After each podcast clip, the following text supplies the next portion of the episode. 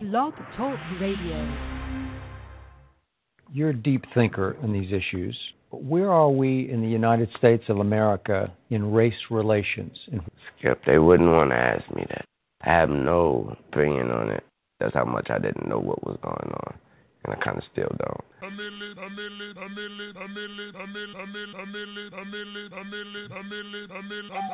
don't. Still, still. And I still don't.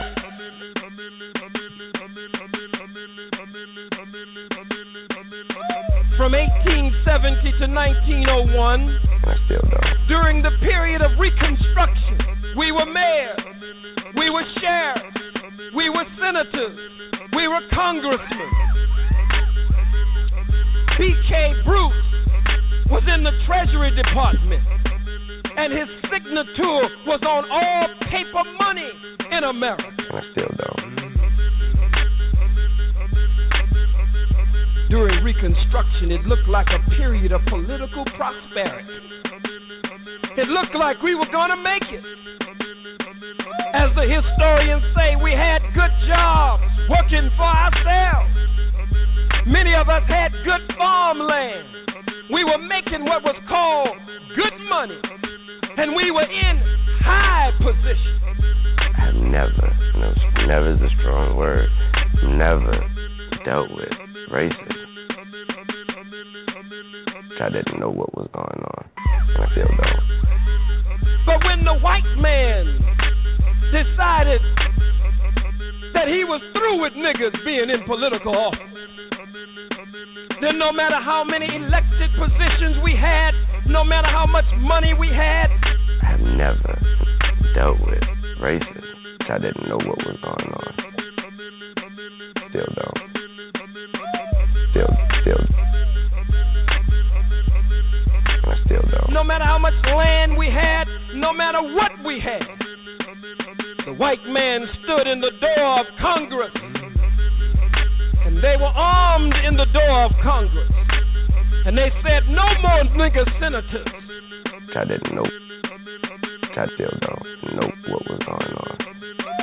They went to the floor What was going on? of the Senate and the Congress and stood in the door armed to make sure that we didn't enter those what they call portals the government of the United States of America. They went to the sheriff's office. Crackers stood armed, shotguns, pistols, big beer belly, peckerwood, standing outside. And the black sheriff showed up at the sheriff's office. He was elected by the people. Crackers armed and cocked their guns on him. And all you could hear was the staccato of the cocking of their weapons on him, saying, Nigga, you're not the sheriff no more. We got a new sheriff in town. Big Bubba here. Still don't know what was going on. Still don't.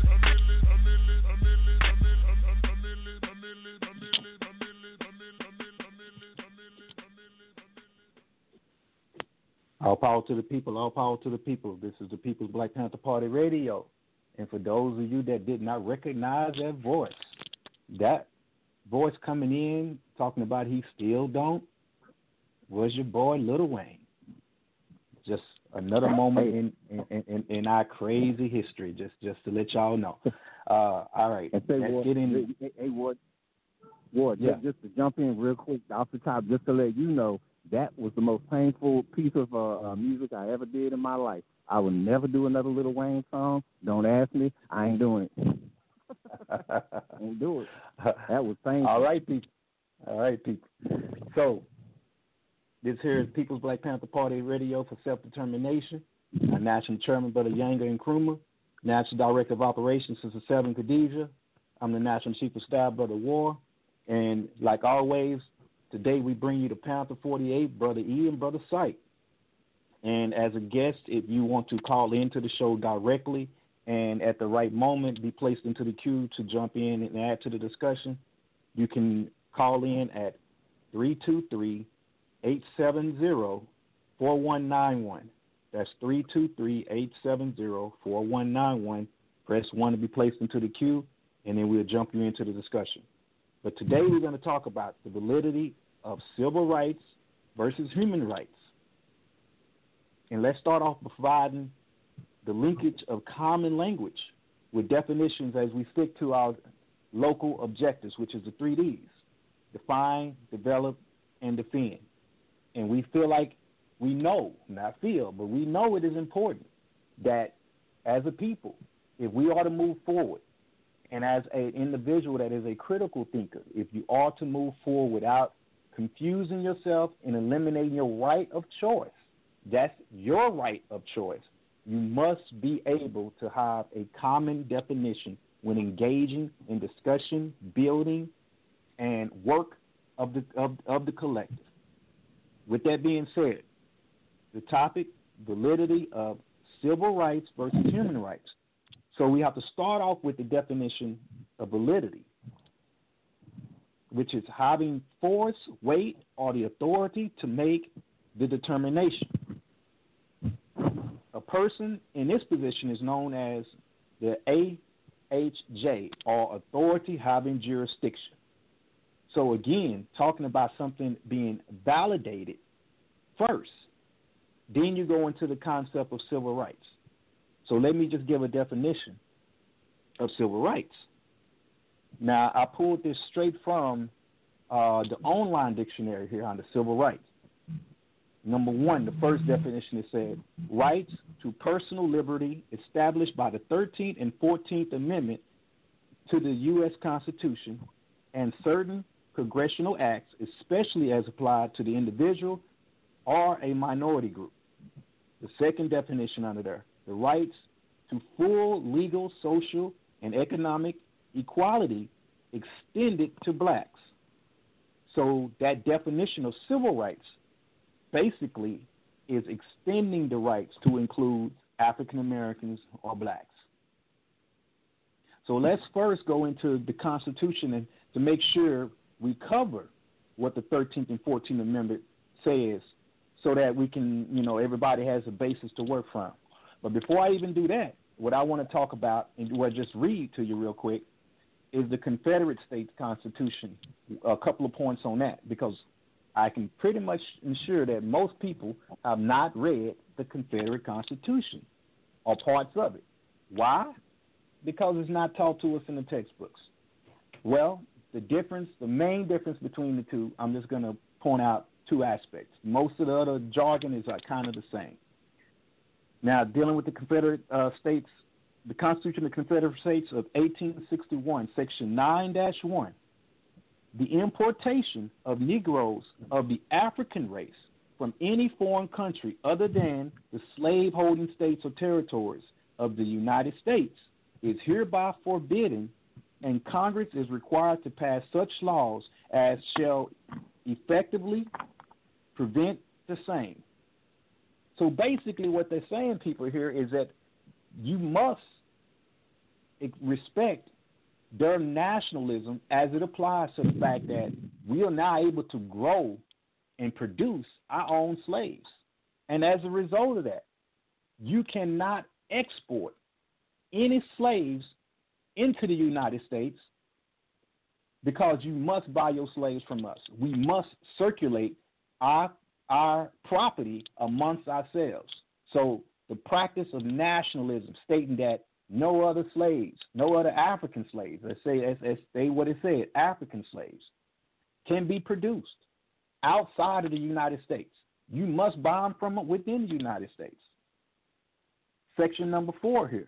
No bill or attainder or law denying or impairing the right of property in Negro slaves shall be passed so they're basically saying you cannot create a law denying us the right of Negroes being considered property. Now, this was the Confederate Constitution.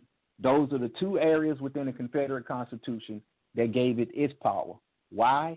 Because at that point in time, basically, Africans, we were the ones that were kidnapped and brought over here through the Maafa or whatever means, or even those that got captured and pulled into slavery that were already here, the bottom line was you were property, period.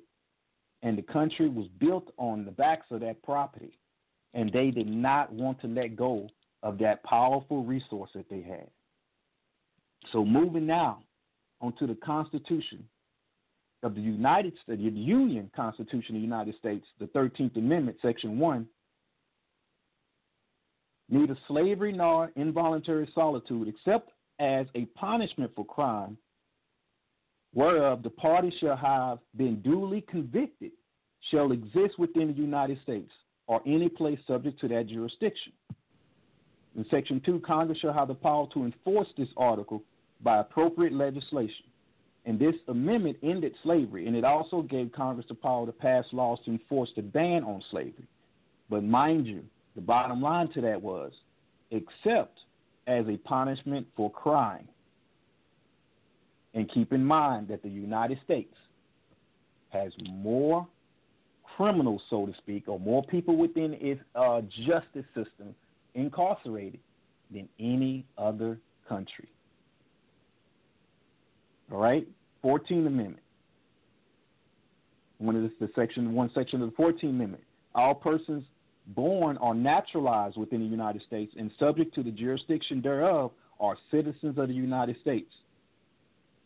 And and uh, and now Section Two overturned the three fifths clause of the Constitution that counted slaves as three fifths of a person, which is what allowed them to discount their their quote unquote property from taking part in the entire legislative process. Which remember the legislative process or the political process is what created the civil rights in the first place.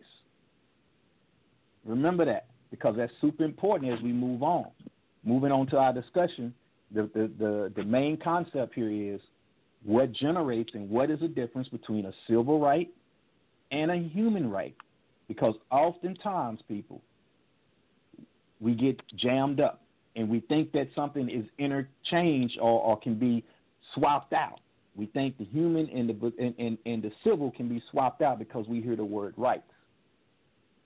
So at that point, I want to turn it over to um, the other brothers with the Panther 48 to see if they want to jump in and elaborate a little bit on either what I said so far or jump right into the miscommunication or misinterpretation of the hum- human right aspect of it.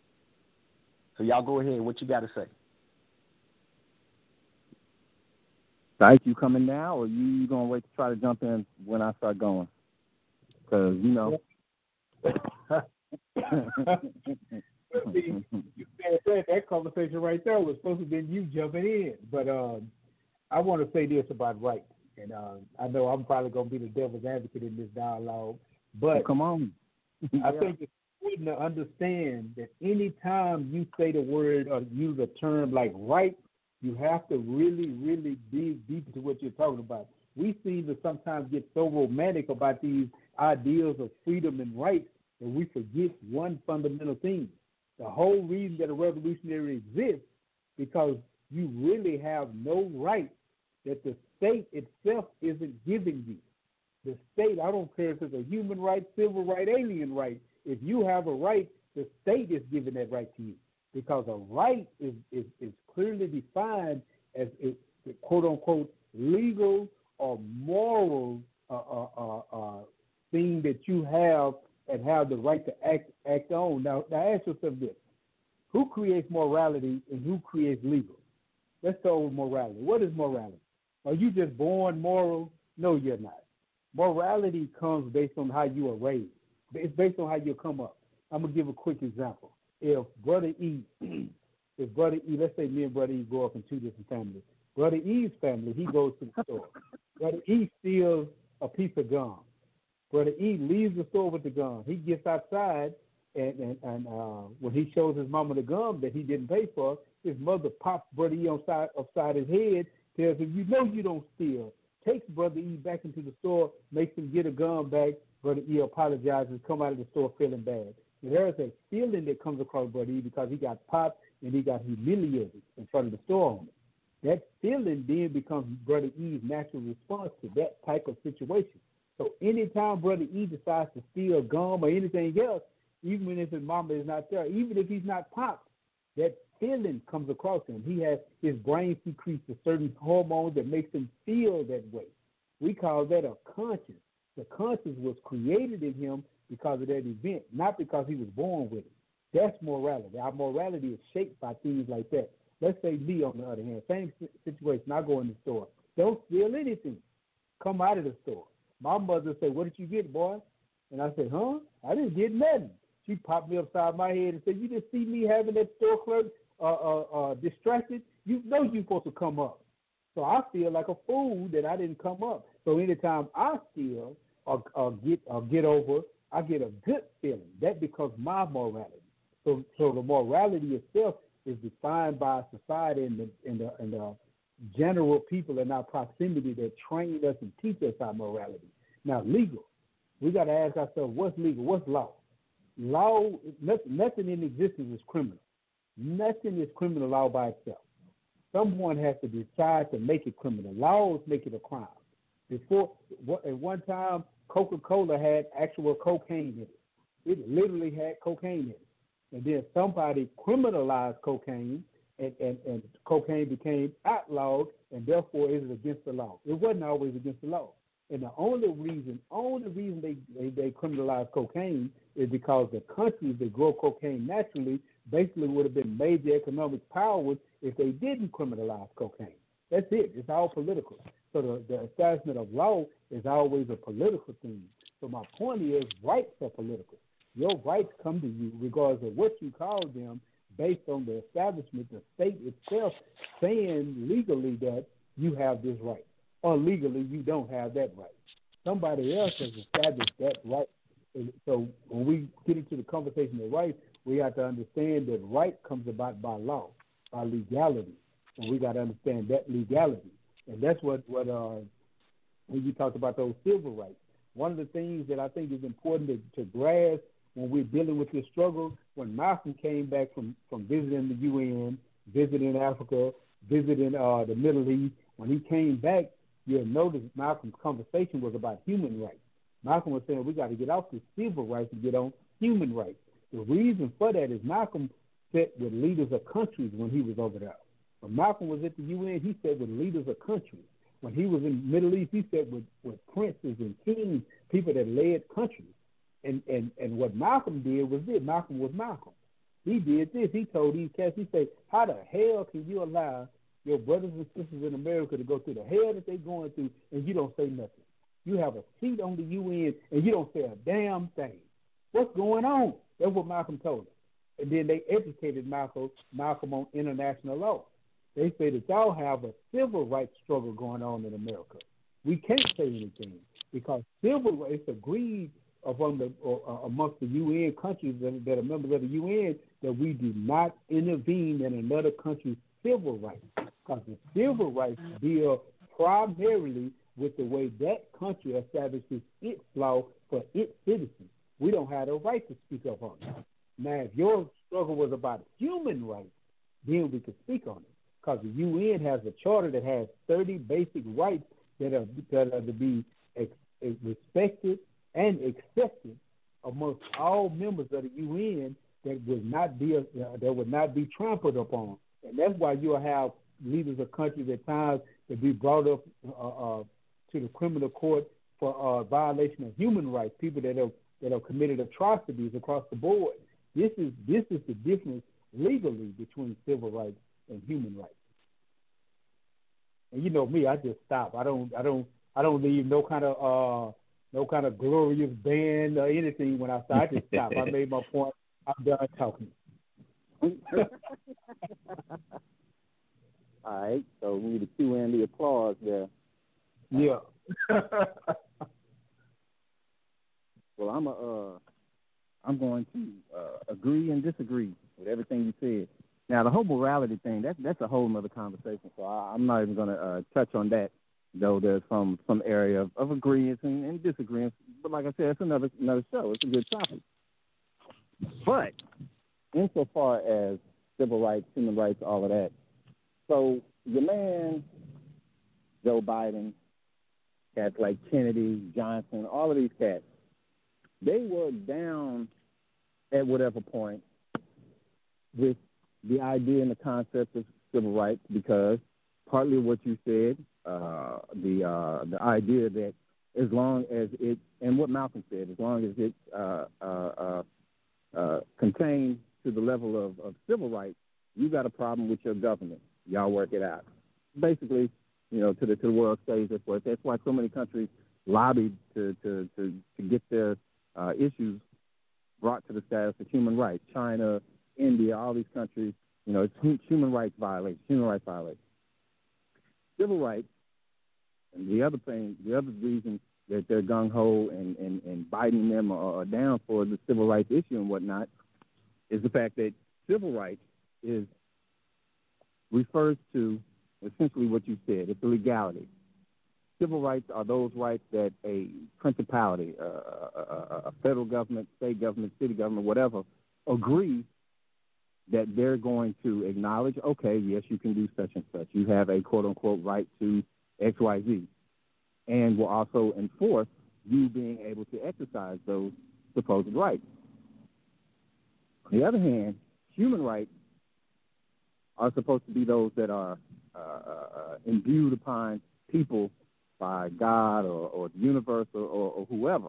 One can be controlled by the state. One takes the control, in a sense, away from the state and makes it bigger. Civil rights, pass a law. You don't pass a law, you got to live with it. There it is. Human rights, on the other hand, are supposed to be those agreed upon, recognized rights that everybody has a a right, for lack of a better word, a, a, a right to. You know, health care, education, things along those lines. But I believe that both of them are civil rights is on one level of government, smaller, whereas human rights tends to be the same idea, government, whether they're the city or the world, acknowledging that yes, you have this right, we will uh, enforce it and allow you to do whatever it is, X, Y, Z. But the reality of it is, neither of these is correct for me. The only right, I believe there are rights that everybody has, but the rights that you have, the only rights that you have, are the rights that you are willing to take, exercise, and defend. In fact, what is the 3D? Uh, define, develop, and defend. The only right you have is the right that you're willing to define, to develop, and then to defend. There's nothing, even Europeans, Europeans have the absolute right to deprive us of our rights as long as we refuse them that right. As long as we allow them to not acknowledge you can't kill, shoot us in the street. They have the right to shoot us in the street. Why? Because we let them shoot us in the street. They, at one point in time, had the right to uh, uh, uh, treat us and, and act as though we are chattel slaver, uh, uh, chattel during the so-called slave times. They had a right to do it because, as a whole, there were smaller groups of us that did it here and there and whatnot. But as a whole, we never denied them that right.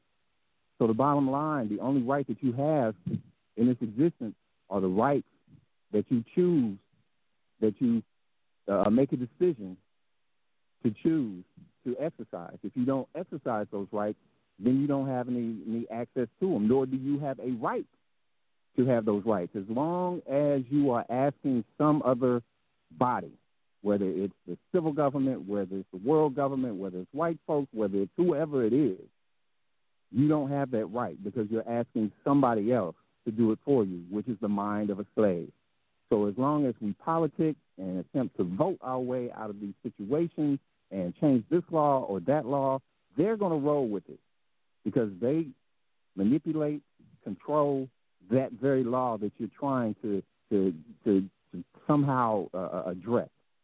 So, and that's that's that's the whole idea behind self determination. Our rights in this world exist because we are determined to make them exist. As long as we beg somebody else, whether we're protesting or whether we're, we're voting, as long as we're appealing to the consciousness or the moral, the morality of another group of people to say, yes, you shouldn't be shot down in the street. If you don't believe, in fact, I don't think African people in this country even understand or realize what it is to be a human being anymore. We are so far away from our mindset that we can't conceive of what it is to be human. At one point in time, that's all there was was humans until Europeans came along and started dividing everybody up into into white, to black, to every other flavor. Before that, Africans was no Africans. We was just people minding our business, enjoying the world that we've been given, doing our thing, blah blah blah. Then came along somebody to take away these rights, and because we had no concept of this right or that right or human rights, they were successful in it. We didn't defend it. We went along with it, and now we've gotten to a point where we don't realize that if we don't re- if we don't acknowledge, if we don't do the most revolutionary thing, which is to say that I'm an African, because we live in a system that says Africans are on the very bottom. So to buck that system, the most revolution, revolutionary thing an African can do is say, no, I'm an African, and to mean it, and to love it, and to embrace it, until we're able to embrace and to do those things with the concept of who it is we are, we can't even begin to exercise our so-called rights.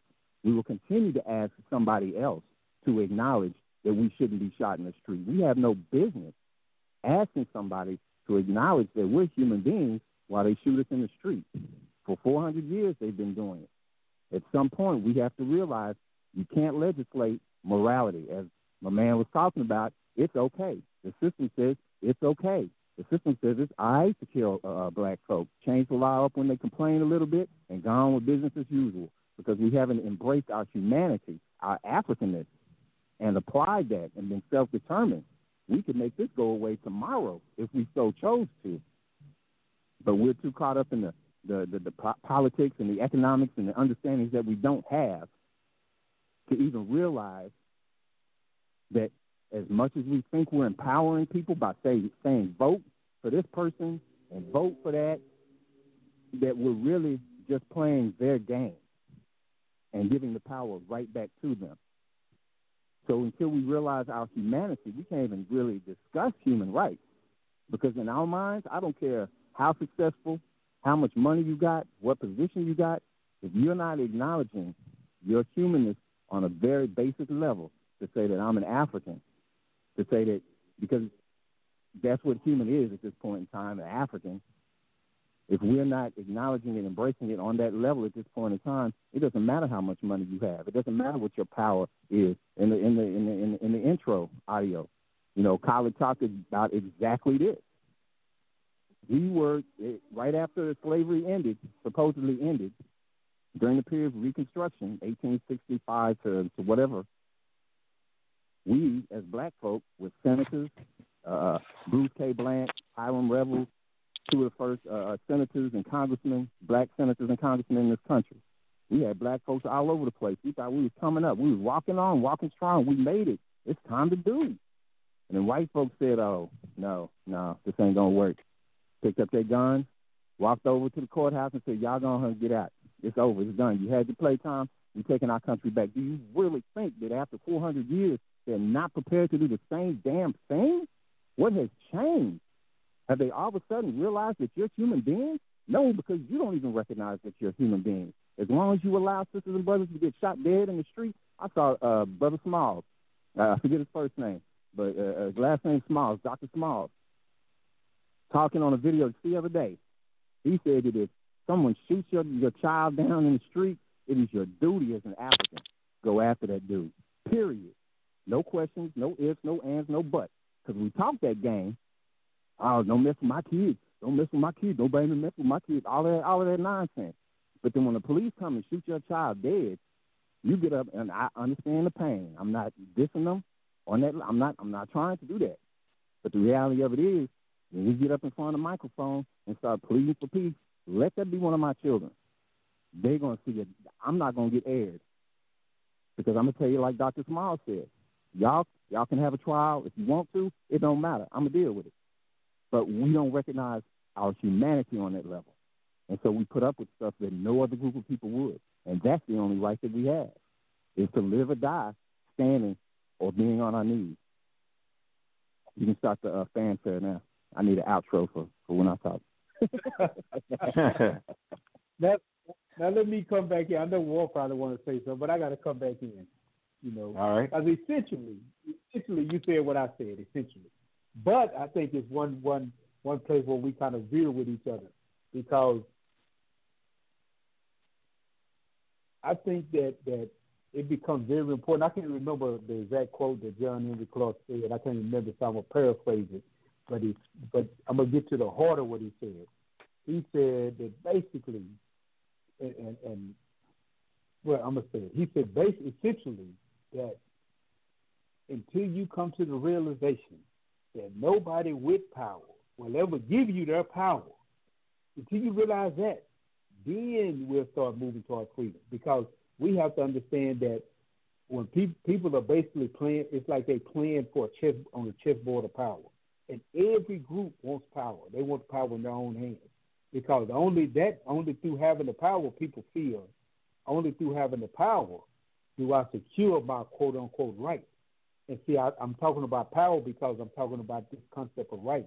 That you you just essentially said you said the only power you have is to decide to live on your feet and die on your knees. We don't. I mean, rights. You don't have rights without power. Rights have to be defended and protected. There is no. Uh, uh, uh, uh, I'm sorry. I'm going to hurt some feelings. There is, and if it exists, it it is not. It is not participating in your life. Nothing is coming out of the sky, out of the clouds, and securing your rights for you. If somebody else more powerful than you lives next door, they will take your rights from you. Period. Point blank. Webster said in the Webster Dictionary. I'm going to read his definition of human rights. This is what he said. It sounds good. It sounds beautiful. It says human rights. Rights as the right to organize politically or worship freely, thought of as belonging inherently to each human being and not to be taken away or interfered with by arbitrary or repressive government action. Now that sounds great.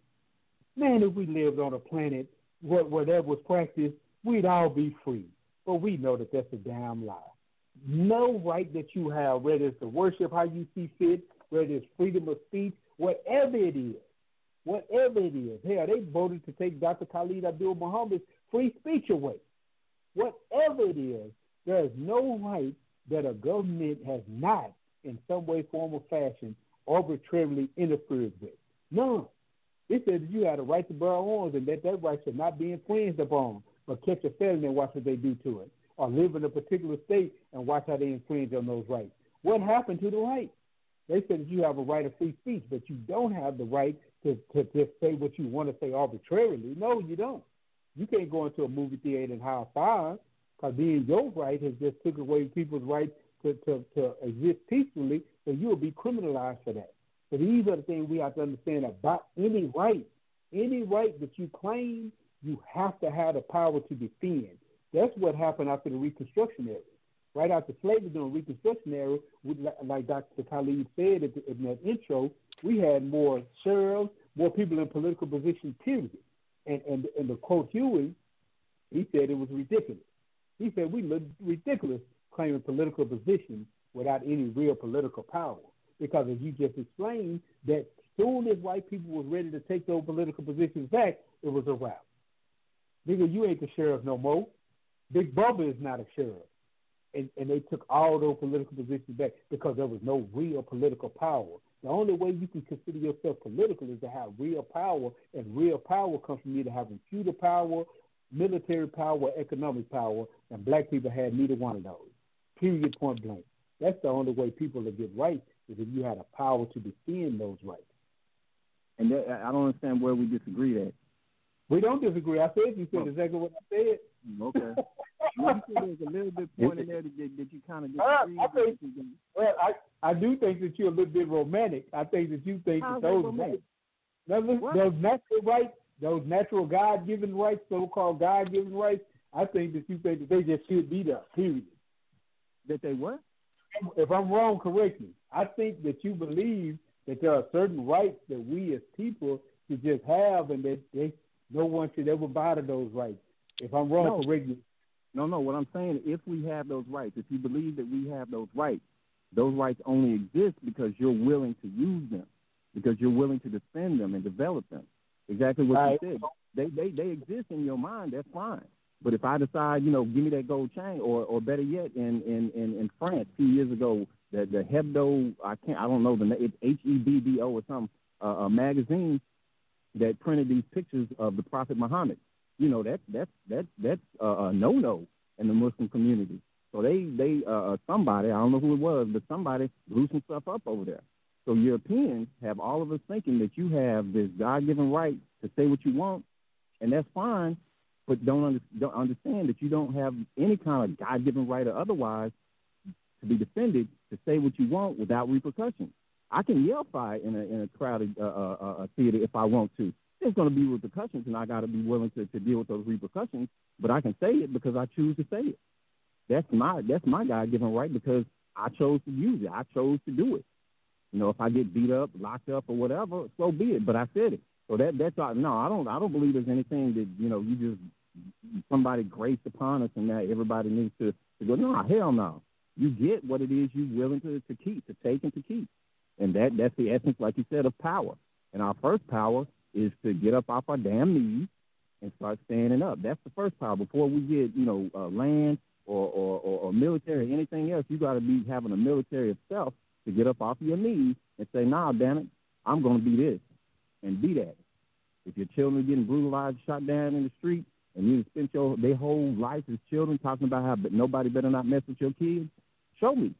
Show me if the cop is wrong for shooting your kid, you see it on tape, show me. Don't tell me to, to be quiet and be no, you're supposed to be the most pissed off one in the bunch. You're supposed to be leading the charge because somebody messed with your kid. But we don't have the right really to bitch and whine about it because every time it happens we say, Oh, y'all y'all be calm. Don't nobody get upset.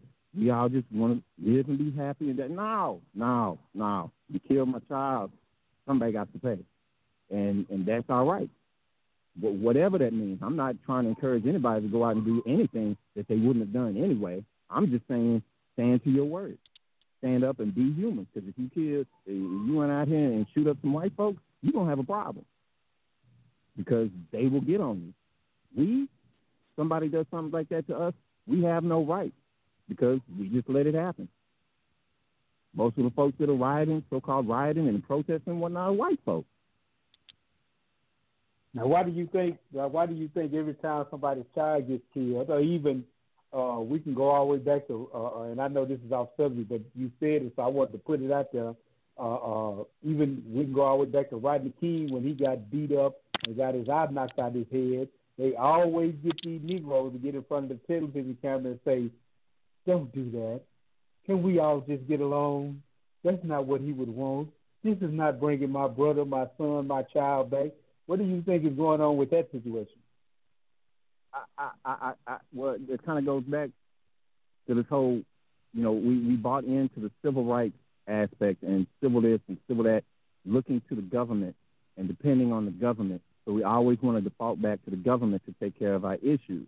Whereas if we would at least even delve in to begin the real conversation of human rights, and that's the only value that has to me, because like I said, the, the idea of human rights is just civil rights on a global level. When you really look at it, you're just talking about laws that that you know other countries can now come in and say, hey, which other countries have said that about the U.S., but the U.S. constantly flouts uh, international law and pisses on it and is like, yeah, international law don't apply to us unless it's working in our favor. They've done that a number of times. True indeed. But, but the concept of human rights has its value to me in starting that conversation about are we human? Are we going to own our humanness? And most, uh, I don't even say most, all of us, you, me, war, everybody on here has been taught our entire lives that we are subhuman. We are less than human. And we believe that shit. And so we roll with that shit. And we don't believe that we deserve, really believe that we deserve the same uh, uh, uh, uh, right or the same. That's all I can say. The same right to, to, to stand our ground and say no. You crossed us. That's it. Game over. We're not talking about it no more. Time for sitting down with Joe Biden and the rest of these morons. Uh, uh, uh, uh, Joe Biden, who put a whole lot of black folk in jail, three strikes, all of that crap. Uh, uh, uh, to sit down and, and have a conversation. Now you want to have a conversation about it after you've been killed 400 years worth of our people. Now y'all want to sit down and have a conversation about it, and and nothing will come out of the conversation because it never does. Because we talk about civil rights, which they control the civil, the government. Whenever you hear civil, think government. They control the civil rights, but to sit down and have a conversation and really address are we human beings? And I and I, I hate to give credit to people I don't really care for, but I have to say, I saw LeBron James on accident. Now, mind you, I'm saying on accident because I don't watch that stuff. I saw him on accident giving this. Uh, I accidentally saw him giving a uh, uh, uh, some interview, and he said what something that we need, especially as black men. Uh, Frances Cress Welsing said, "Black men get into a room, no sisters. This is now stay outside. Let black men come into this room, sit down, look at each other, and say what LeBron James said. We are scared to death. We are scared of white people. We believe they have some greater than God power. Because as much as we talk about God, if we really believed that God was with us, we'd have been done rode on these cats. But we don't believe in our humanity. We don't believe that we deserve any more than what we get. You know, a, a woman typically will stay in an abusive relationship in large part because she believes that's what she deserves many times. Not all the time, but many times she'll stay in that abusive relationship because she feels like she deserves it. We stay in this uh, abusive ass relationship with these crackers because we believe that we deserve that.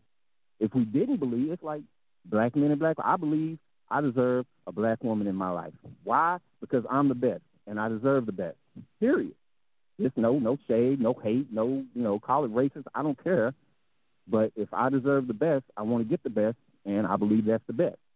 So if I believe the that I'm the best and I should get the best, then when it comes to things like being able to walk down the street and not be shot because I got some skittles, then or my son or whomever it is, then yeah, I, I'm gonna deal with it. No, I deserve better than that, and you're gonna get me better than that. And the only way that they're gonna believe they get away with this stuff is because they know that they can do it, and all we're gonna do because we don't believe we're human.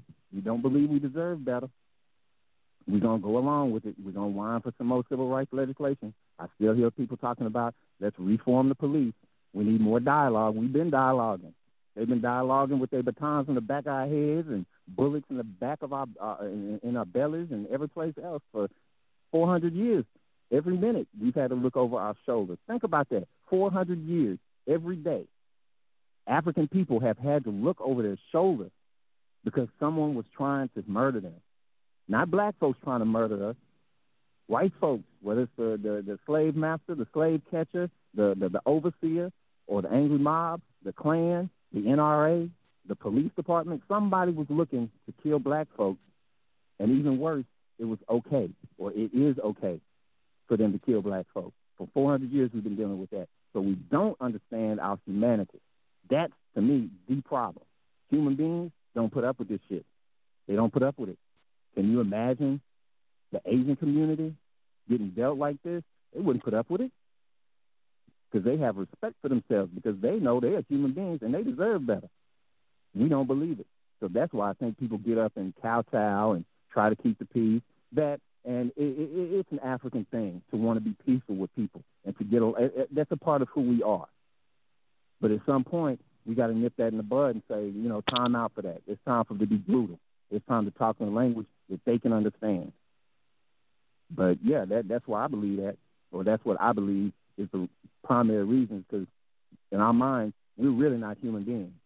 So human rights are not even a question for us. We'll take civil rights because yeah, we're citizens, but we ain't human. In mm-hmm. fact, most black folks can't argue against that because we have no evidence historically of our humanity. All we know is we were slaves, and then we did some. They they freed us and we played basketball. That's it. That's all we know. You know, I still don't know. So yeah, it it, it, it it's a lack of humanity in our minds. Hey y'all, let me jump uh, in now, and I want to.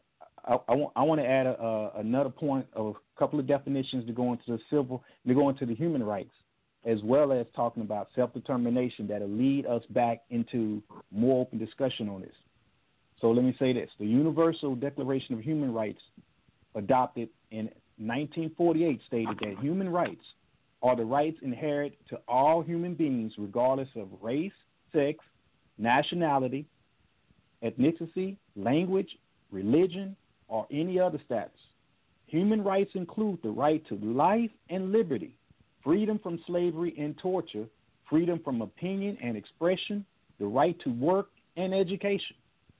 Everyone is entitled to these rea- these rights without discrimination. That is what it says. The International Human Rights Law, or should I say, the International Human Rights Law, lay down the obligations of governments to act in certain ways or to refrain from certain acts in order to promote and protect human rights and fundamental freedoms of individuals or groups. Now, in saying that, let's say this the UN, in the enforcement of a direct violation to the international laws, have the ability to sanction either through economic and or military actions.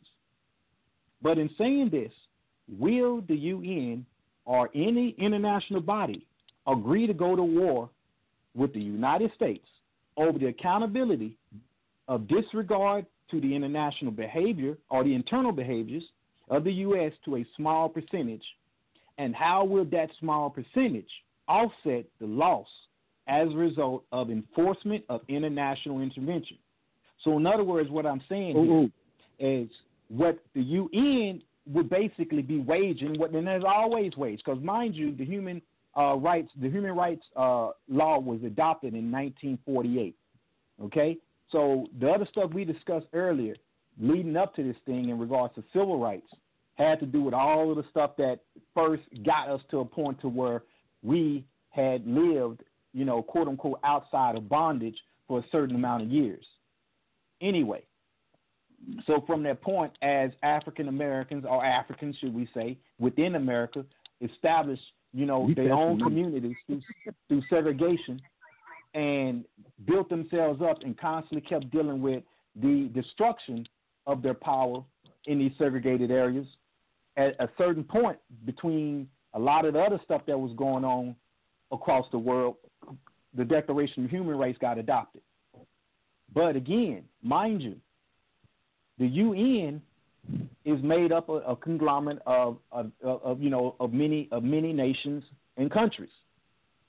So, in looking at what they determine or decide to do as it applies to anybody that is a part of the UN or anybody that recognizes international law, they have to weigh the outcome.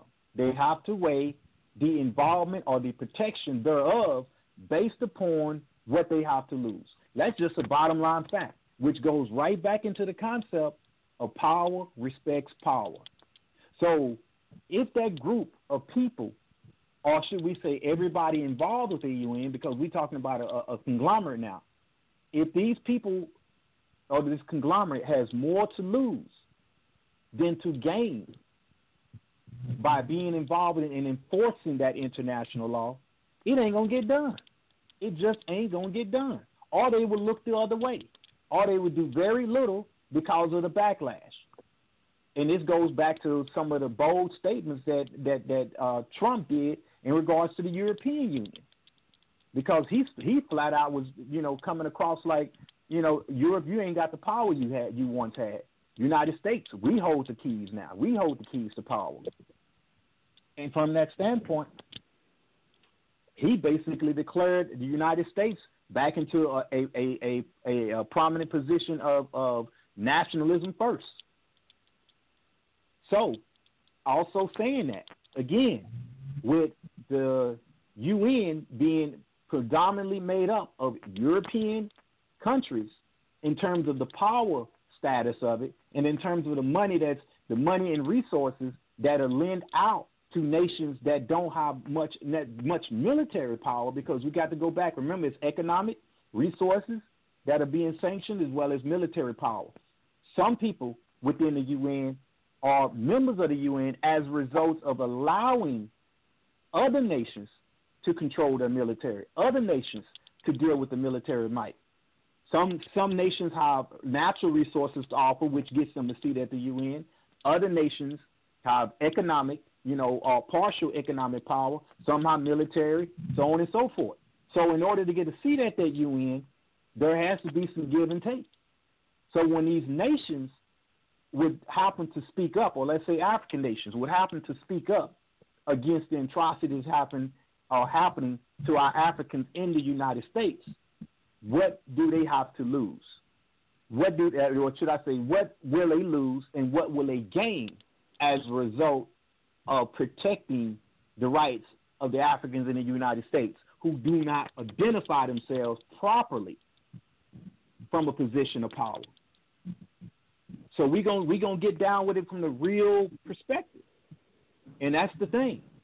Just because the quote unquote right thing to do could you know can come into play, which goes back to what Psych was saying about the morality. Morality has has nothing to do with the enforcement as as it applies to economics and military.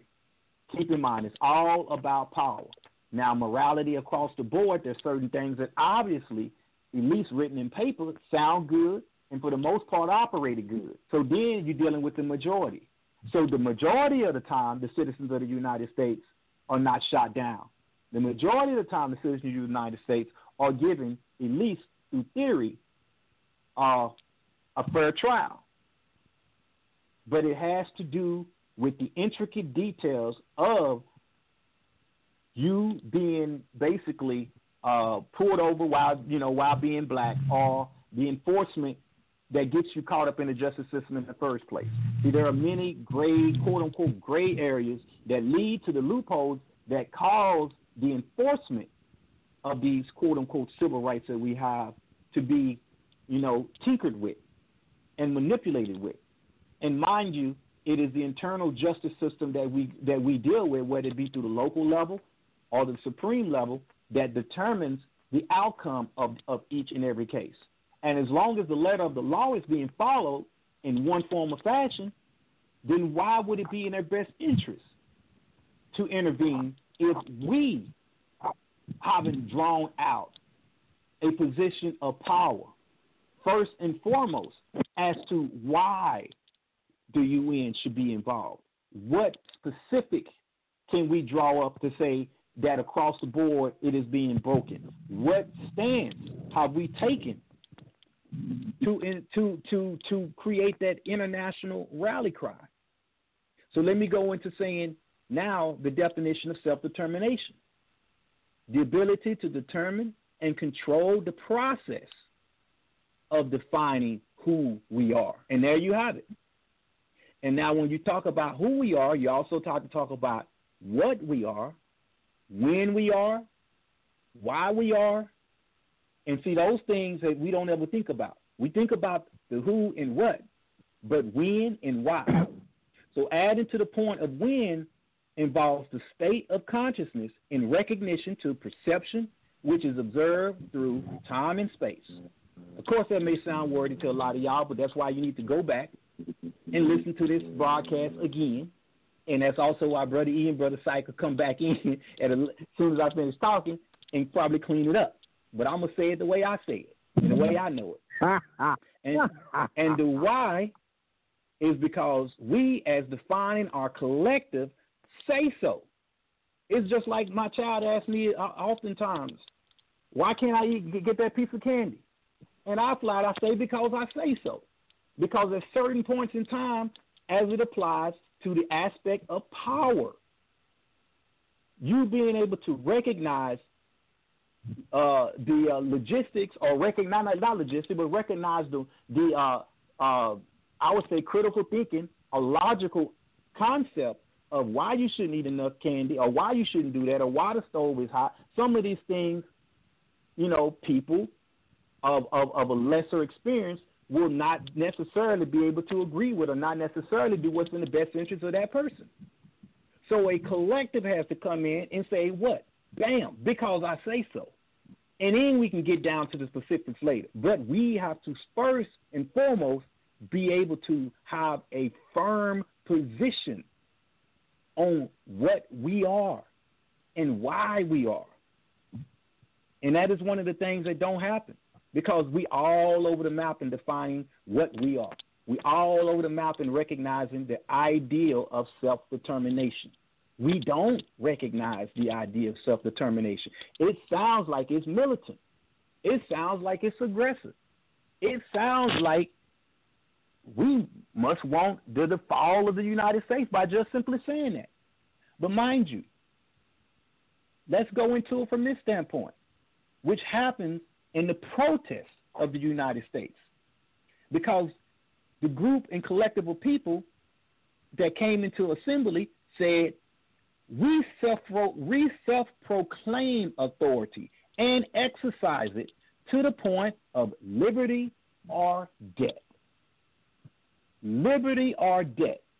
So to that end, if we as a people will proclaim our self determination to the point of liberty or death, then and there will we intersect to the position of having power.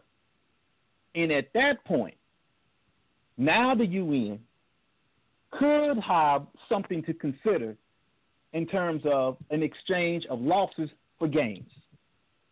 Because at that point, as we deal with liberty and death, we will start creating a condition within the United States that causes it to have to recognize the loss that it is enduring as a result of us proclaiming self determination, us coming together collectively, making things change. Not asking, not begging, but making things change as a result of our combined, compound position of authority that we have defined. That's self determination. That's speaking from a position of not being a damn domesticated human, which goes back into the, di- the difference and why we find it so hard to really distinguish between civil rights and human rights. Why that's even a discussion. And it's mainly a discussion. To me, it goes back to how we have brought ourselves up through a awareness of what culture means. The Africans within the United States have been brought up on a renter's mentality.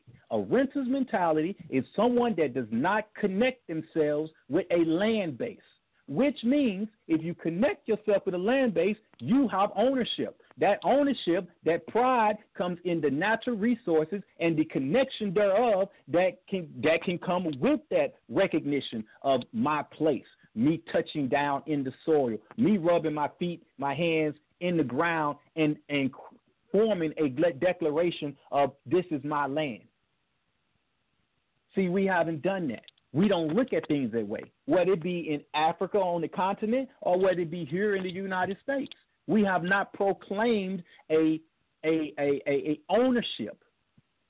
So until you proclaim an ownership, what do you have that defines you and ties you to a position of some form of power that you will enforce at a point, at a specific point. Where do you draw a line in the sand? You can't draw a line in the sand if you're written the sand. If you see yourself written the sand, then you don't give a damn about the sand. And so this is why subconsciously we go straight into uh, rebel mode, riot mode, and we tear shit up because our mentality is we don't own it damn, we don't own it anyway. And since we don't own it, we don't care. Since we don't care, we don't take part in the political process. Since we don't take part in the political process, we don't even know what the hell politics means. We don't even know what the hell the political process is, which is important from the stance of us even being able to define a position of power. Because if we don't know self governing, if we don't know government or self governing, how can we form a position of power in the first place? So we, we keep running back in this circle loop of not even knowing how to define a problem so that we can collectively come together with a solution. So now let me turn that back over to y'all brothers to talk about. Well, damn. okay. well, yeah, I'm, I'm, I'm uh, yeah, yeah, that was damn. Um, I got if you stuck for words. That never that, but go ahead. he said, "No, I know you ain't never stuck for words, but see, see, and, and I'm glad he said that. He and he brought those definitions. I'm glad he said that because he used terms that I think we need to really dig into if you're serious about the liberation of the people. See, he talked about we and self determination and collective. These are important terms. And this is why, and I and I gotta say this, this is why the understanding of culture is necessary. Because culture is the thing that brings people together, that creates a we. See, and this is why Eve, with his crazy I'm African idea, becomes so important. This is why this is so important. Because once you start identifying with this African concept, then you create a we, a collective. See, as long as you are Christian, a Muslim, a black Hebrew Israelite, black, nigger, negro, as long as you're all these different things, there can never be a collective. But once you start understanding what you are naturally and start coming together culturally, then you create that collective that Brother Wall was talking about. You create that we, and then you actually start to expand power. Because as Huey said, as I described earlier, there's only three ways to have political power feudal power, military power, and economic power. And Huey broke down and explained that, that military power isn't just boots on the ground, guns firing, but military power also represented group power. The only way you can have a military is have a group of people coming together, moving toward the same goal. So essentially, military power is people's power. So people only move toward the same goal when they recognize that they have the same common interest. And the only way to recognize a common interest is to recognize a common culture, a common condition, a common way of doing things. And that leads back to Eve's weird, crazy concept that African is the way to start rebelling against the society. That's why that's why all of this is so important. That's why all of this has such a value. If you want to change the society, if you want to change the world, you want to change the condition of the people, it isn't through how much you can scream. It isn't through how many guns you can shoot. Trust me. I I I honestly know it is definitely not through how many guns you can shoot. You will not change the world through this. You can only change the world through that through that through that common uh, link that people are able to find with each. That's why Jews have so much power. He talked about Chinese earlier. That's why Chinese have so much power. People that find that common root to combine and unite with each other, they are able to gain power without licking not one shot because they have a common voice screaming at the same exact time. And see, those things, but the problem with this is it takes work. See, it's more important to sometimes sit down and study than it is to go out on the line on the protest line. Yes, the protest line is important because it allows the establishment to know that we fed up and we're not willing to take this. But it's also important to know why you're fed up and why you're willing to protest. We talked about rights and the and the and the and the uh, the purpose of this of this podcast is to discuss the difference between civil rights and human rights. And my my my point of view is this: is that rights themselves are legal. They are legal things. That basically, essentially, you have absolutely no right unless you have power. And if you don't have power to defend that right, you don't have a right at all. I don't give a damn what right it is. You can say, well, Brother Sykes, I have the right to breathe. Not if I put a nine millimeter to your head and blow your brains out, you don't. Because as long as you, you had a right to breathe, and I had a right to pull out a nine millimeter and put it to your head and blow your brains out. There is nothing that will protect your right to breathe other than you being more powerful than I am and being able to stop me from blowing your brains out. That's the only thing that will protect that right. And and, and this is and, and I'm gonna, I'm gonna, I'm gonna share a, a social concept concept to you. And I talked about this a little earlier that that nothing, no act, selling drugs, gang banging, killing people, molesting children, no act is criminal in and of itself. It becomes a crime because laws are established in the society that makes it a crime. Then, when you realize that, when you can accept that mentally, then you have to say, what creates laws? Laws are created through a political process. That's how laws are created. Laws are created through a political process. The, nef- the definition of some acts as being illegal is the outcome of a struggle amongst groups. Groups of people have certain interests and certain viewpoints, and they will say, hey, because that interferes with my personal interest, because that goes against my viewpoint, that should be against the law.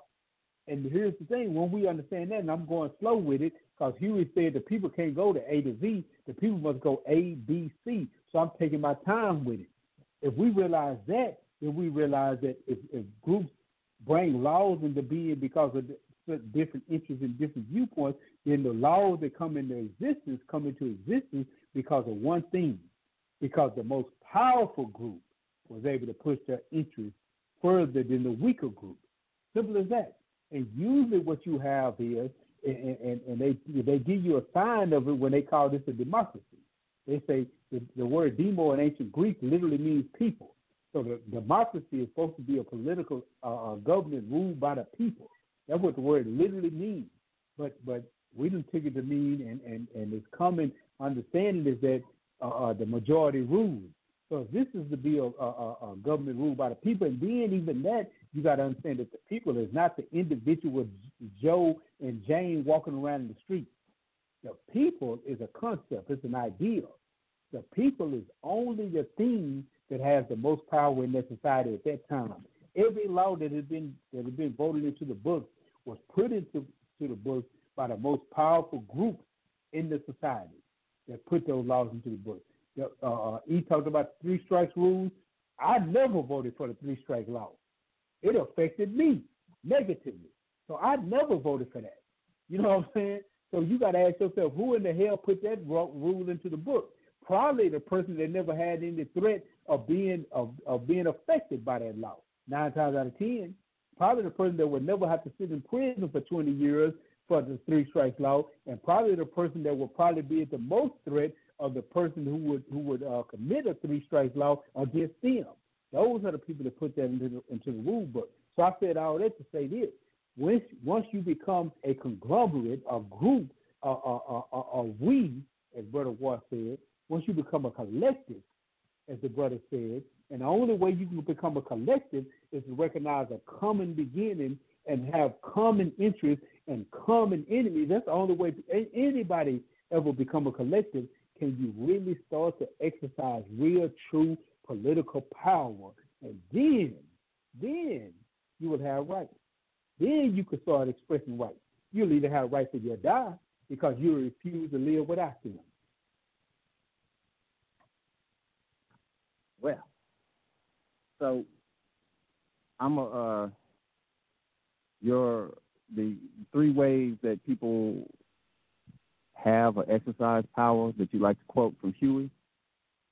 That even as I'm sitting here thinking about it, he said it, and you essentially summed it up from, in my mind, a better a better foundation. I remember Huey in an interview, and I'm not going to quote. That's your thing. I, I I I remember him saying, I remember the gist of it, but I don't, you know, that rote memorization thing, you know, it, it's not my thing. But essentially, Huey said, and maybe if you know the quote, please jump in and finish it and clean it up for me. That um, the what was it? That we essentially we want our rights and we're willing to get them with the only uh, uh, power that we have, which is a potentially destructive force. Yeah. Yeah. You know that quote? Yeah, that that was it. You basically said it. He said oh. that uh, when they asked, he was it was actually an interview, and they asked yeah. him what what separates what makes the Panther Party different from every other organization out there, and he said that the Panther Party uh, uh relate to each other with with a better understanding than our other organizations.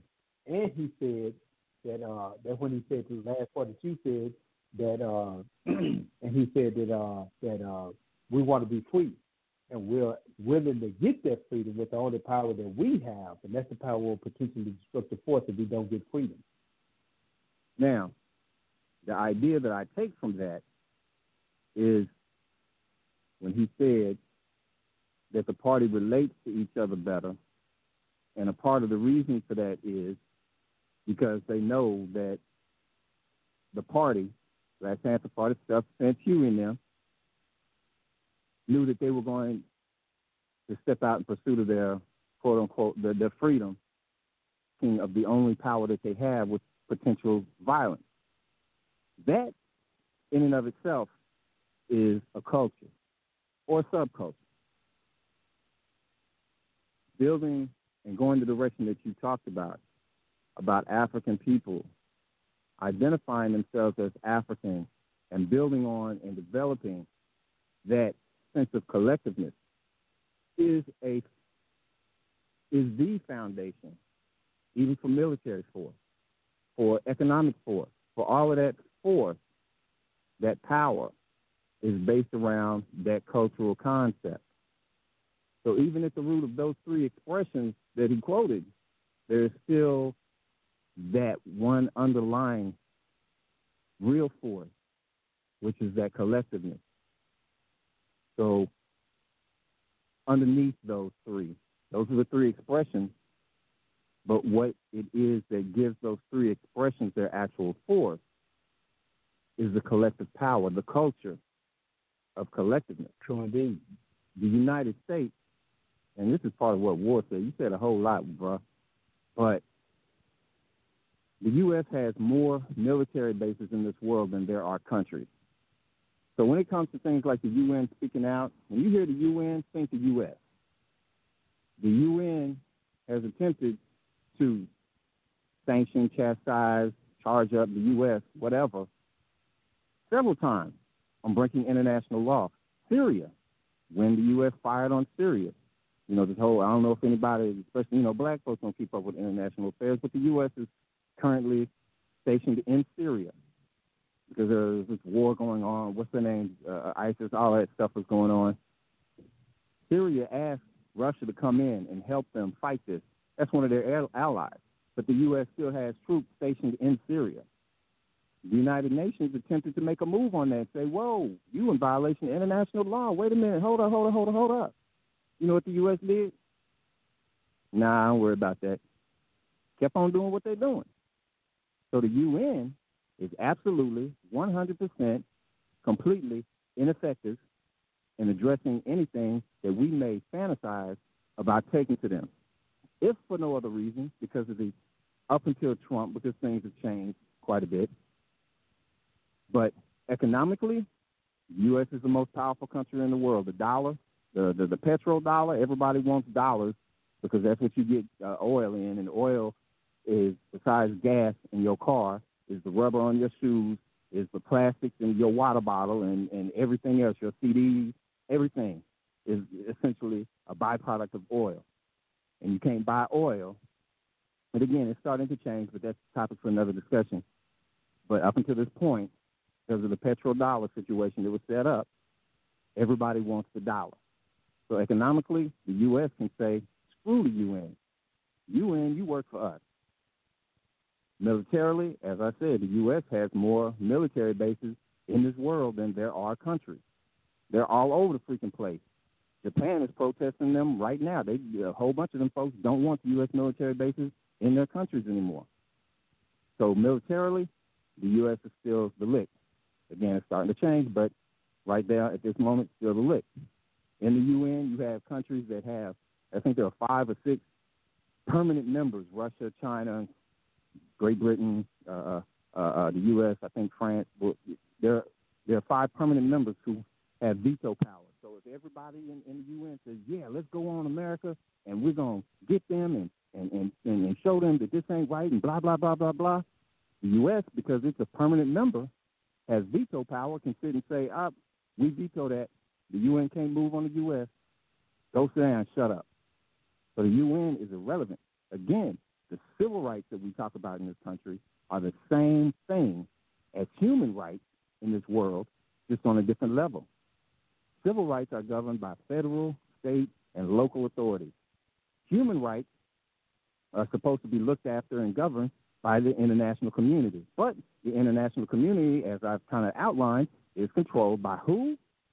Same assholes that are doing the stuff that they're doing to us right now. So even if we took it to them, like Malcolm attempted to do, oh, he died.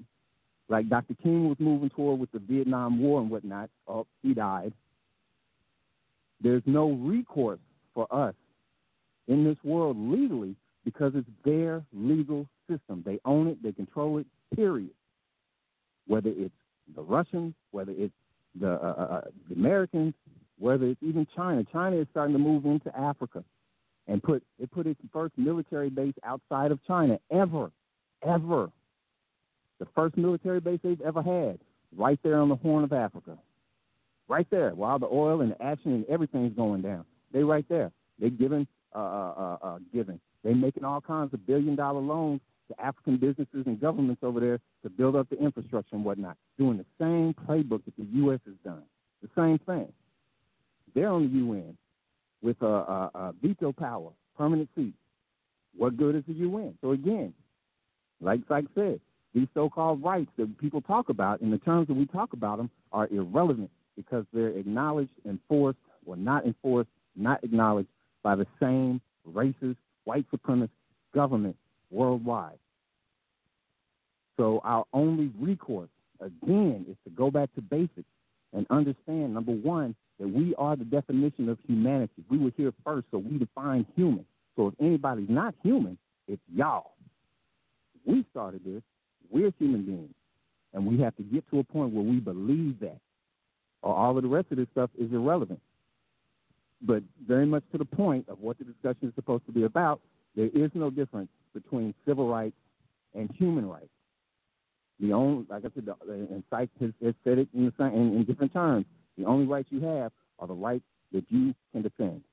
And right now, we can't defend Jack because we have no culture other than violence, which we and, and we don't control that. That's manipulated by the same outside forces. But until we, can't we can't even decide whether we are, uh, uh, let's say, African, African American, black, this, that, and the other. We can't even decide on a name for ourselves. So no, we can't keep somebody from shooting us in the street. We don't even know what we are. So until that happens, we can talk about civil rights all day. We can talk about human rights all day, and it's not going to change a damn thing. It's not going to affect anything because in the end, both of those discussions are asking somebody else to acknowledge what it is we've yet to acknowledge. And nothing's going to change until we acknowledge that. Period. That's that that's the bottom line. I don't care what kind of rights you want to talk about and dream about and whatever. Until you can acknowledge deep down in your heart, God damn it, I'm an African and I deserve. No, I own. I will take. I demand it will be this way. Then everything else is futile and it's just blowing smoke. So I don't know if that sums up anything you said, War, but uh, yeah. All right. Well, let, let me do this by just just even going back a little bit into since since we're obviously talking about some of the differences in front of some of the standards that the uh, Black Panther Party established on. Let me just read two points on the platform. Now, mind you, people, listening audience, there are many different formations of Panthers, so let's not get stuck on that.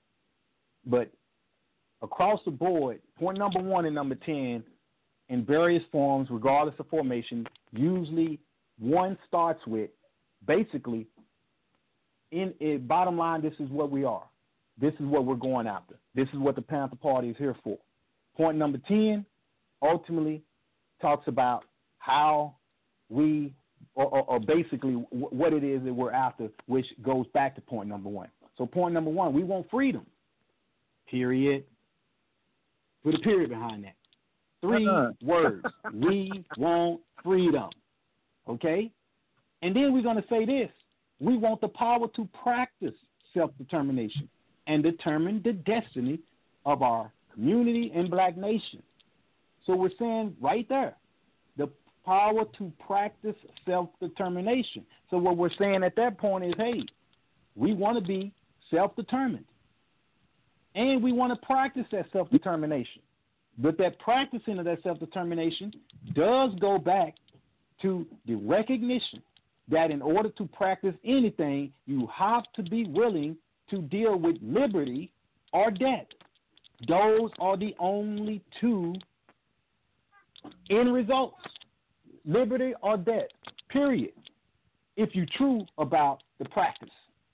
All right? We believe that black people will not be free.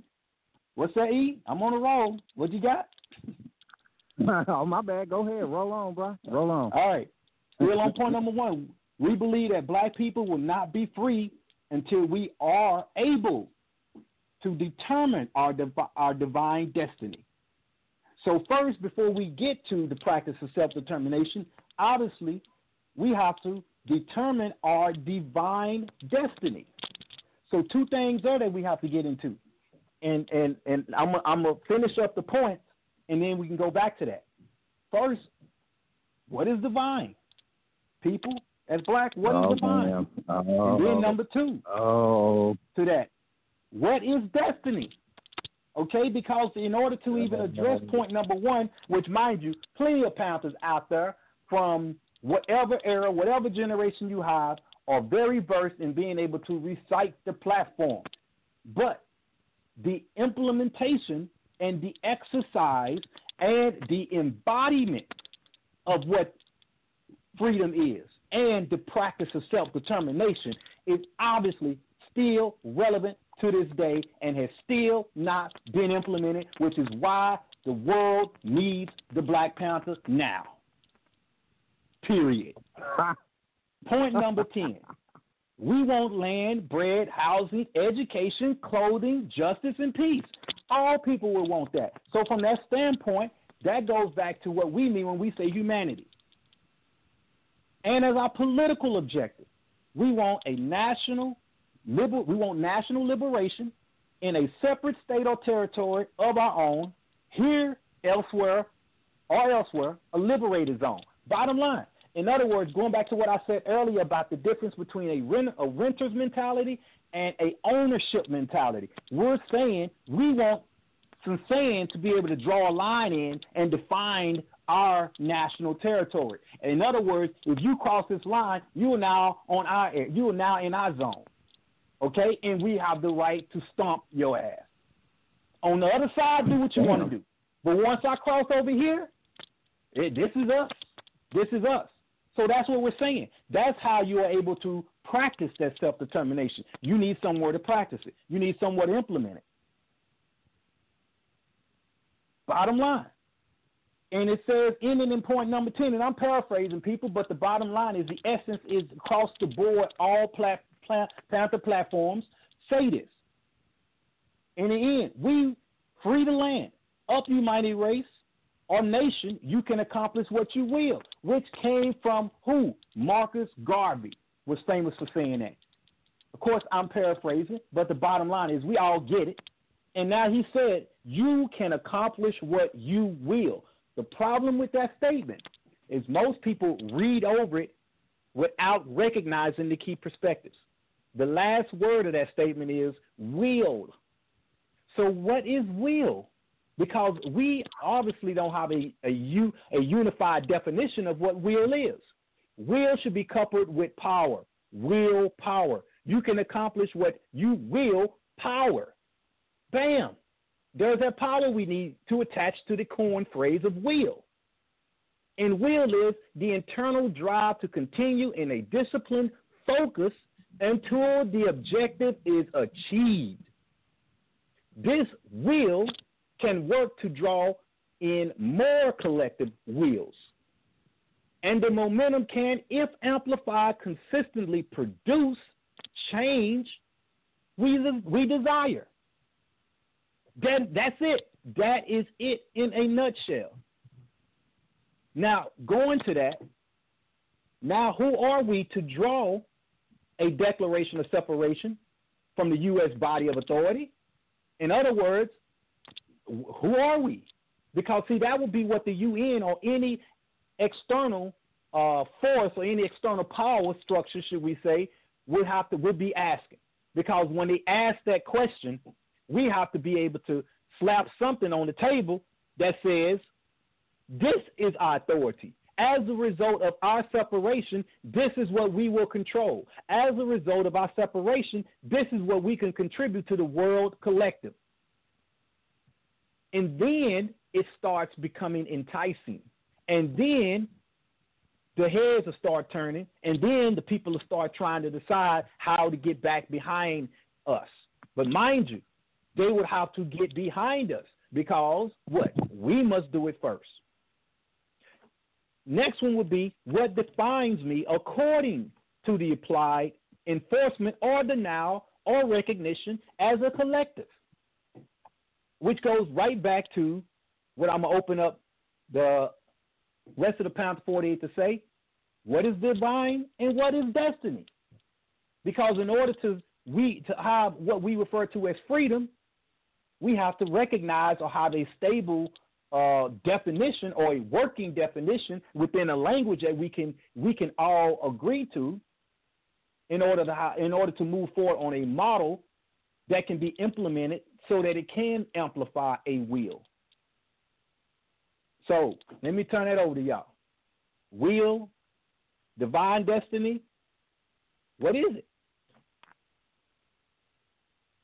Well, I was going to ask a while ago if this is a good time to bring up that uh, uh, that ongoing conflict that we had back in the day about the wording of the, uh, um, especially me using sites about the wording of the platform and its milk toastness to us in a sense. With and and I wish because I was one of those cats for years that when I heard accomplish what you will, okay, basically accomplish what you're going to accomplish not really understanding what will actually is. And if I'd understood it, I'd have took better. I'd have, under, I'd, I'd have taken it to you in those terms during that, that ongoing debate that we was having.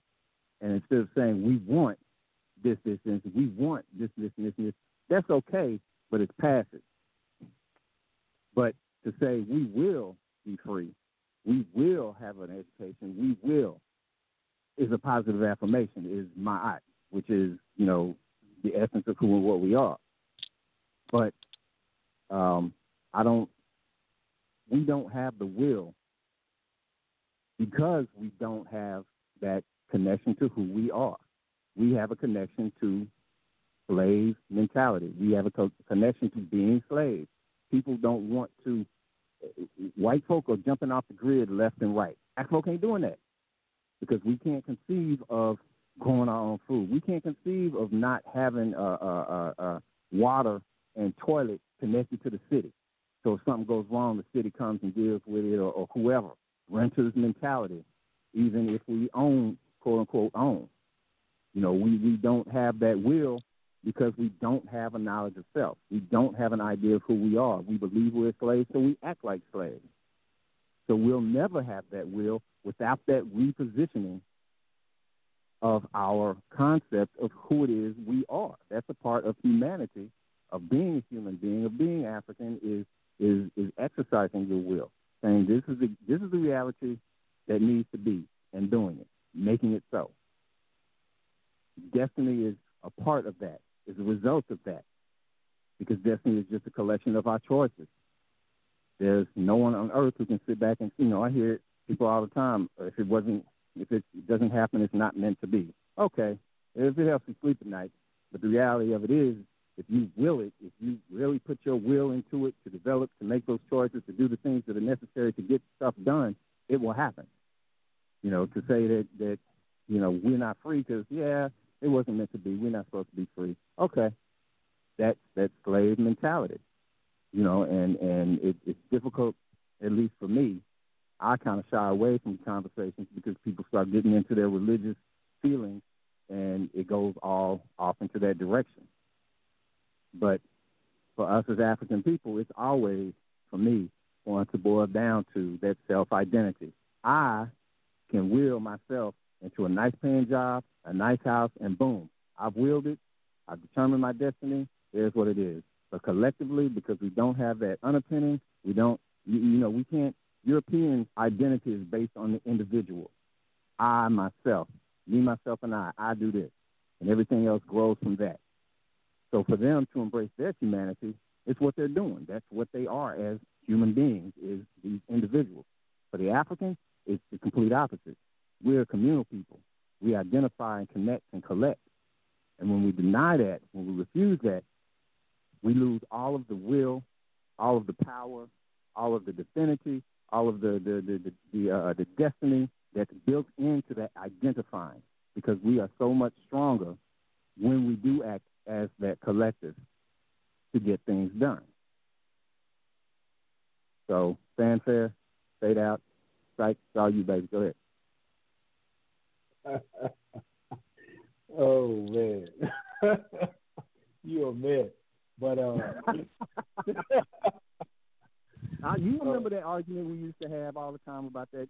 And I'm, I'm gonna say it. I'm gonna just say it because I feel yeah. kind of uh, in my feelings about the the platform. It's weak. I don't care whose toes I step on, but I, I'm a Panther. Will be a Panther in whatever form for the rest of my life. Whether I'm out active, active black boot stomping, or I'm at the house posting something somewhere, or, or researching or whatever.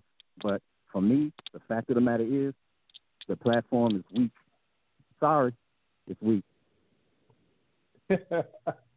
I, oh, am gonna double back on that after after Psych get his point. I'm gonna come back in and I'm gonna challenge you on, on his correction. I might, I might take us in, in a different trajectory. So go ahead. All right, go I'm ahead, gonna go, say go that the plat. All right, I'm gonna say that it's not that the platform is weak. It has to do with the words of power has not been applied accurate, accurately so that the platform can stand on what it is what it is ultimately attempting to say. But to say but freedom it's, is not weak. It's not to say the definition. Uh, okay, but there you go. That's so not the, that don't mean the platform is weak. The the way it is it is being portrayed or projected to the people is weak. A difference. The word, the way it oh, is being projected is weak. We got to say that the way it is being projected is weak. Yes, I can agree with that. The word want the word want. Yes, that is a projection. The, correct. That is a projection. We should not want. Yes. We we must. We must will. That will be a projection. So it is. It, the weakness is the projection. The weakness is not what it is attempting to say. It's just not saying it the right way. So I, that's why I'm, I would not necessarily call the platform weak. I would call the way it is being portrayed. So that's why I did lead into the segue of you being able to talk about that by just saying will. That was it was intentional because we need to get that energy out there right now. You war. And we're getting that out you there war. and we we calling on all Panther formations to recognize that. Coming from the Panther forty eight. Bottom line, will. You got a problem, get at me. yes, that's right. The Panther eight has said it. We drew that line in the sand. Bam. Now, it's like you can go for it. and, and, and, and, both of y'all are right. Both of y'all are right on this because it's weak, but it's, it, it's not necessarily weak because the brothers knew what they wanted. When Hugh and Bobby sat down, they knew what they wanted, but they were talking from two young black brothers in the ghetto of Oakland in 1966. So they was only able to use the terms that they understood at that time. And that's why the platform and even the Panther Party is supposed to be a living, breathing, constantly evolving thing. That's what that is supposed to be. See, we have what Bobby and Huey didn't have. We have Bobby Huey. We have that old platform to look at. And we have an elevated and evolved understanding of the of the different concepts of freedom. See, they was in a situation where they felt helpless, and they were saying, "We won't, we won't, we won't." And now we're in a situation where we have studied that we won't for 30 years, 40 years, and now we're saying we will, we will, we will. And here's the cold thing for both of you brothers and swallow. In another 30 years, there's going to be some brothers we are, we are, we are. That will shit was weak they're gonna be saying that will is weak because if we will is still saying you're gonna do something in the future. We are is saying that we're doing it right now. And see, so so it's constantly evolving and it's a constant growing taking place. At least it should be.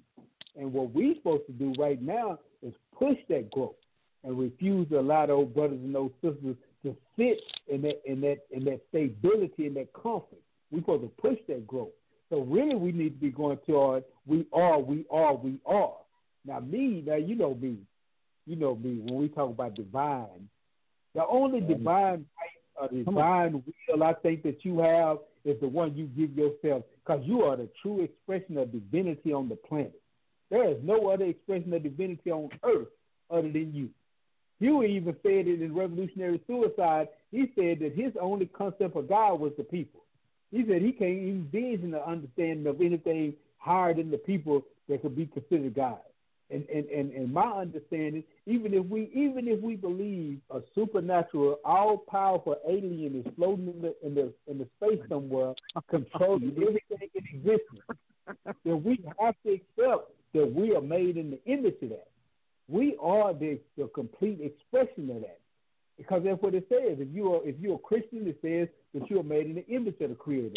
If you're a Muslim, it says that you are the vicegerent. It means that you are the deputy. A deputy is one who stands in the place of another. So essentially, you recognize and realize that you are standing in the place of God on the planet. When you walk the planet, your goal and your responsibility is to do what God would do. Simple as that. Simple as that. That's what you're supposed to do. So the only divine right or divine will that you have to exercise is the one that you recognize within self. And that's and, and to me that, that that that becomes easier for me to do. I can't I can't imagine a God in outer space. I just can't. I don't have no spaceship. I can't fly up there, but I can deal with the one in inner space because I have all access to that. And then when we start learning how to recognize that, and go into that inner heaven and bring that to life on earth, then I think we start to express that will, as Brother Walker just talking about, as Walter Garvey talked about. You can accomplish what you will, and will is a deep and passionate uh, uh, desirable thing. It's kind of like what uh, uh, Napoleon Hill, I'm going to use the European. Napoleon oh, Hill, because right. he, he wrote some nice books. If you ain't read the, the uh, I forget the name of the book, uh, is it Interview with the Devil, Conversation with the Devil, but it's it's the one that I feel like is way more powerful than that Think and Grow Rich. It's the book that he agreed not to publish because it was flying in the face of religion and edu- and the educational system, and his people didn't publish it until until like forty years after he had died. But it, I can't remember the name of the book. I wish I remembered it, but I'm pretty sure it'd be easy to Google and look up. But in that book, he has a mock conversation with the devil. And the devil telling the rule the trick the devil uses to make sure the people don't come into their true power. And, and Napoleon Hill is having that dialogue with the devil. And this is a powerful book. There's only a few parts of it that I 100% don't agree with because, you know, he was subsidized by the most powerful uh, uh, uh, economic forces that day. So he glorified him. But other than that, he give you some of the formulas for gaining that self self liberation and that freedom. But but but he talks about that will that uh ah what's the word what's the term he used? I can't remember the term. He he uh he coined the phrase but basically that that definite of purpose, that was called. The definiteness of purpose. Fueled by an exact plan will always lead to what it is that you desire. And that's that will that Brother War and Brother Marcus Garvey were talking about, the definite purpose. You have to know what it is that you want without a shadow of a doubt, with no wavering. And then you must have an exact plan to get there. And you must refuse to waver from that, no matter what it may cost you. And then you'll be able to bring about whatever it is you desire in life. And that's my take on it. That's my that's my humble opinion on it. Well, let me say this just so people will know that book that he's talking about, Napoleon Hill, Outwitting the Devil. So there. That's it. Outwitting since since since since, since yeah. we want to have a discussion now. real quick, is weird. Know what I'm talking about. real, real quick, if there's anybody in the listening audience that does, does want to jump in, now we're down to the last 20 minutes of our conversation. All you do is press one to be placed in the queue. Uh, I give anybody, I give people opportunity to go ahead and uh, be punched in, add to this. In the meantime, I do want to say this and add in uh, more insight into where Brother Sykes is going. He's talking about God. So let's just think about an acronym of God, oh. which, which Brother Sykes said himself gaining overstanding of definitions. That's what we like to oh. think of in terms of God. See, this is the first step to addressing language barriers and distinguishing between symptoms and problems identification, utilizing the three Ds define, develop, and defend. overstanding, gaining overstanding of definitions. That's God. We're going to go there with it. That's God. Because from that standpoint, we now have a common path so that we can work toward a defined destiny and stop making and then and then we can work towards and, and with this we can make stop making things so damn complicated. And I know people, I'm the main one that may speak a little bit in in in in, in uh, heightened words or whatever y'all or vocabulary, but at the same time, that's funny. because I want us, I want us when my country bunk himself, I want us to think beyond a sixth grade level education. So I want to make your head hurt. Okay, I want your head to hurt because unless that brain start hurting, just like Psych do with with with his uh, physical physique, unless that brain start hurting, you ain't gonna get no exercise out of it. If we keep doing nursery rhymes and we good at nursery rhymes, there's nowhere else to go.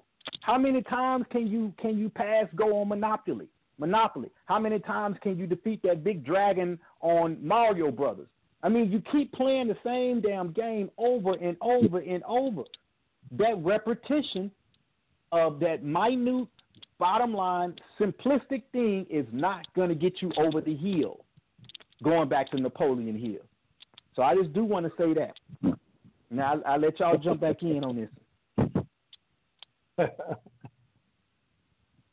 uh, uh, uh, well, to you, I, I don't know what else to say. I mean, we went from from from, from civil rights to to to, to God. I, I, I, yeah. Getting back, I guess, to civil rights and, and, and human rights and, and all of that. For me, the takeaway is it it boils down to the same problematic concept is that we keep turning power over to somebody else, whether you're discussing civil rights or human rights, because the recognition of those things are still legal, are still in, reference to something that we have no control over. So until we identify what we do actually have control over and get out of our egos, get out of our feelings, and think about and then act upon, because I know a lot of folks will agree, yeah, you're right, you're right, and then they don't do nothing. It's just the same old, same old, and have thirty thousand excuses as to why not, or you know, whatever. But so until we get to the point through the study, and and I always like to give people the Browder file as a first step, because if we're looking at human rights, civil rights, we're looking at you know uh, religion, we're looking at economics, any of that, we're looking at it from a European point of view because all of us have been taught to think like white folks. Period. Yeah, you can't get around it. Ain't none of us have no. And depending on the the the, the you know, if we grew up in the U.S. and depending on our age group, because some of our elders did actually have that, but generations, basically ours going forward, didn't have an interjection of Africanness or you know our holistic reality and what it is we actually are. We didn't have that. We've been educated, miseducated, uh, uh, uh, misinformed, uninformed by the same system that seeks or continues to control and, and, and manipulate us. And so we, until we start to break free from those mental chains, to look at things from a perspective other than what we've been told, then we're going to keep running into the same solution, same non-solutions, because their solutions tell us to go to the government, go to the government, go to the government, and we keep going to the government. It doesn't work because what it is we need is counter to what it is they need. We need our community. We need one another. We need to interconnect and embrace and be who it is we are. They need for us to not do that. They need for the individuality to exist so that they can go out on the street when people protest and bang heads so that they can continue to manipulate and, and tell us that somehow folks that are rioting and, and looting and doing all of these things, that somehow the government should be allowed to tell them, or anybody should be allowed to tell them how to express that more than just anger, because anger makes it sound like, oh, my baby mama doing me wrong. That's not the anger I'm talking about. I'm talking generational buildup of angst and depression and sadness and the mental disease that we have to deal with. You know, so this this idea that somehow it's I hate the word progressive. I hate they co-opted that word, but that it's forward moving somehow to go to the government and get a permit to go and protest in a particular area, parade. When you're protesting and you're pissed off and you're ready to make change, you get out there and you start moving. You don't care who gets in the way. You're exercising your will. And we don't, again, as I said, we don't have that will because we have no collective identity. We are lost in this woods of individualism. We believe that we are individuals, and as long as we believe we're individuals, ain't nothing gonna change. You get your individual game, I get my individual game, and in the long run, we'll still be niggas in this system. Period. I don't care what kind of money you got or what you think of yourself or what what kind of bad bitch T-shirt you wear. You still a nigga to the system, and if you think you're not, reflect back. If they can remove a senator, a sitting senator, from his position, an elected official, and this happened multiple times in this country. If they can remove somebody who was elected to an office in a system that says people elect people to office, and that's legal, that's what it is. But they can come in and say, "Nah, forget that. We're going to take you on out of this office. You're not the sheriff no more. You're not a senator no more." If they can do that, what chance do you really think you have? It's like nobody really gives a crap about cancer until their auntie gets cancer or their mother gets cancer. Then all of a sudden you got all of these, you know, folks starting these different uh, uh, uh, cancer organizations. The the JoJo Johnson uh, uh, Cancer Fund. Nobody gives a crap about it until it hits home. Nobody cared about police brutality until it started hitting home too much. We don't realize that when it happens on the other side of the country or even the other side of the world, that's hitting home. Because what they do to one of us, they do to all of us. And that's not just some pretty sounding stuff. That's our reality. That's a fact for us. And we can't operate any other way. History has shown that. We were stronger during so called slave days when we were in chains. We were stronger as a community. They told us we couldn't get married. You have no civil right to get married. What we do? Went and jumped the broom. When they told us we couldn't practice our own religion, they gave us this Christianity stuff. What we do? We put the the the the, the, the Michael and the Saints and all of these other cats on top of our Orishas. We put it on top of our own system, so that when they came and looked, and we said, "Yes, Saint Michael, blah blah blah, Saint Vincent, blah blah blah," the, the the slave master heard, "Oh, they're practicing good Christianity." But when they closed that door, we were doing our own thing. We were stronger back then. We looked out for each other. We had a chance, but then we had to go and get integrated. Now we can sit next to white folks on the toilet. Broke, got no health care. Our children are being educated that we're niggas, but we can sit next to white folks on the toilet. Woo, you're free. Because we have no concept of our own reality. So y'all can talk that civil rights stuff all you want. Talk that human rights stuff all you want. Ain't gonna change jack. Period. No people in this world have ever been liberated by their oppressor. This is the way it is. Thank you, amen, hey, let, and good night. Let me let me jump in real quick because I want to make one thing known, and then I'm going to let Sight jump in on his part. Somebody, well, let me just say this: Brother War has some intuitive spiritual insight. I'm going to say that. Somewhere, somewhere, somewhere, somebody is listening to the Panther 48 broadcast, smoking them a fatty, and just said, "Man, them brothers deep." Man, we didn't. We were not. I'm gonna say this, and I want them to hear it now. That's why I'm casting it out. We are not doing this because we want you to be able to roll up, get high, and have something powerful to smoke to. So now that you heard me say that, I hope we broke your high because it ain't about smoking no damn weed, and it ain't about finding something to ride on to mentally masturbate. That is not what we here for. War, my acronym is willing, able, ready, and then the lock comes in with leverage on consciousness. Okay? So Warlock heard you, fool, smoking your blunt, and you need to cut that out and you need to rise yourself up to really take action. We talked about the concept of will, which is power. That power is not about putting something in your body that's going to cause you to get the munchies, to cause you to go sit down and eat, and something else to mentally masturbate on so that you can keep riding a damn high. That ain't where we at. That ain't where we at. So I wanted to cast that out there real quick because I know what's going down. we putting this out here because we want to raise y'all.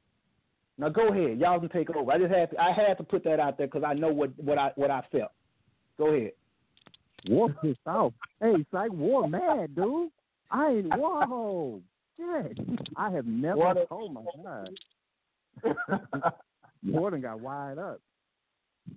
Uh, I, I didn't I've never known in all these years what that acronym stood for. I appreciate that, bro.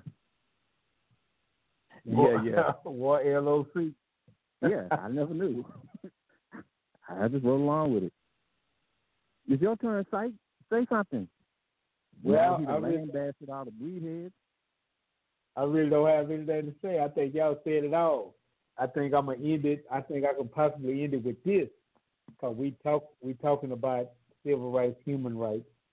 We agree that the only way to, to actually have any real rights is to have power, and the only way to have power is to have a collective consciousness, to have a collectivity, to be to have a common origin, a recognize a common enemy, and to move in a common direction. So we we this this is pretty much the conclusion of which we have all agreed upon that has to be done in order to really truly seek freedom. And even that we agree, no matter what passive faction or offspring you come from, that your first directive is we want freedom, or we will be free, or we are free. And those are the ideas that we're moving toward. I'm gonna say this with that. Here are some lessons I learned from doing time from prison. And and you might think, man, what could you possibly learn from prison? But this is something I learned about politics from prison. In prison, you have various groups in prison. They're called gangs and security threat groups. The prison calls them security threat groups. The people themselves in these groups call themselves nations. Popularly, we call them gangs.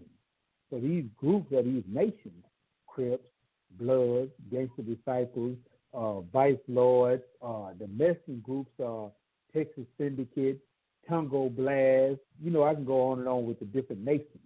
Now, this and this leads to our discussion that we're, that we're talking about. Inside the unit, the, the prisoner runs the unit because the prisoner outnumbers the guard like 50 to 1.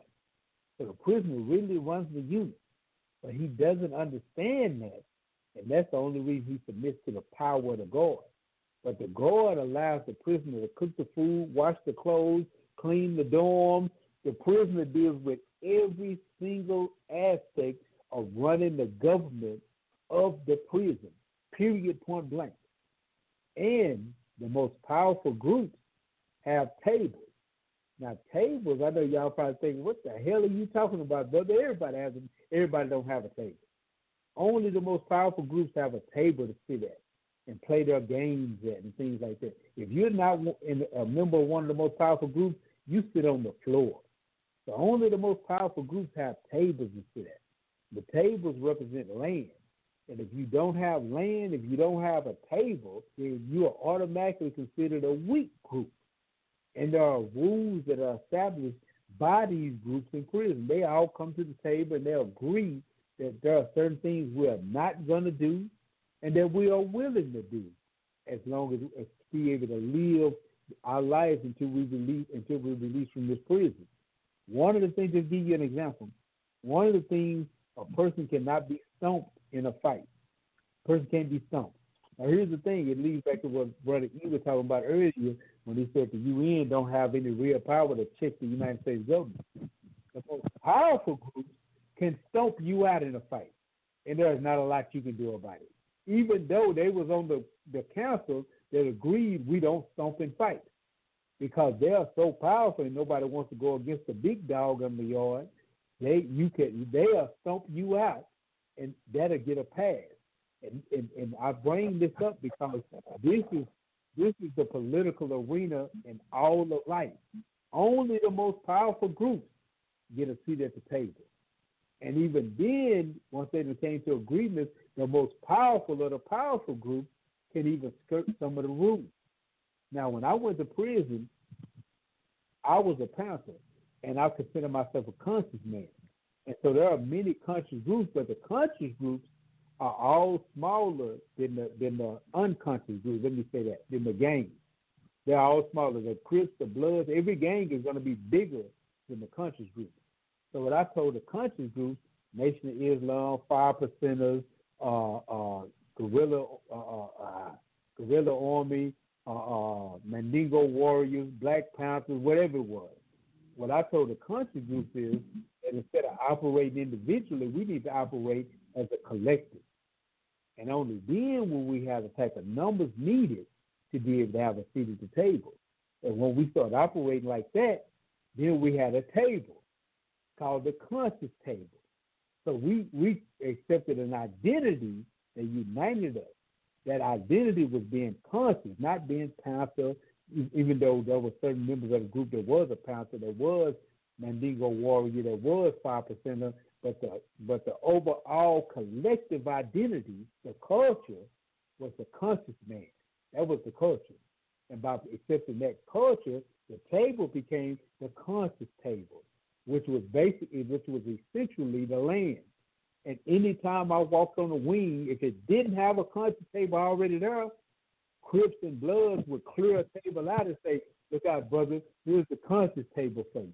Because those people was able to come together under one particular culture, the culture of learning. We're conscious men. We study and here's the here's the other thing about the conscious men.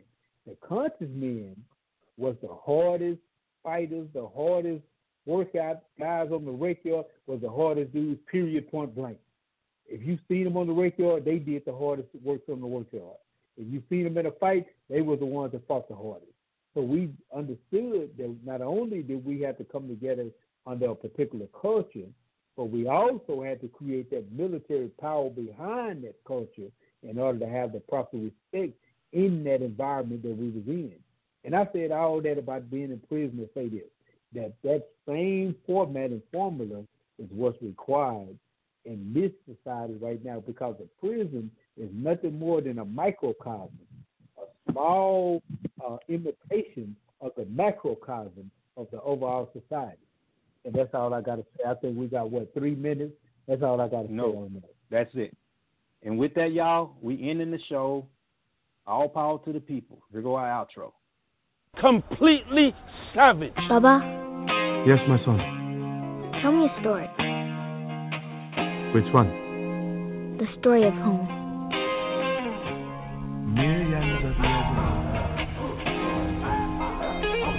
And I'm warning you, black people, because the day is coming when there will be shortages there will be famine here. Because war is coming. Ngabani. We are Africans, and we happen to be in America. The fallopian tube of the Nile Valley. Without the fallopian tube of Africa, you wouldn't even have humanity on the planet Earth.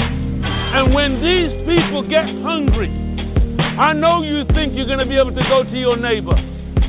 You ain't going to get nothing from them. And if you think you're going to be able to compete with them in the supermarket, for that last thing on the shelf, you've got another thing coming. They will kill you. Because they know nothing of suffering or privation. This is something that you will see in time. we deal with the birthplace of humanity. We have to deal with at one time, Europeans didn't consider Africa to be the home of man. They said Europe was the home of man, and then they said China was the home of man. But only when they came into Africa, they found the origin of humanity. With these little Africans named the Ramones who migrated up out of Africa,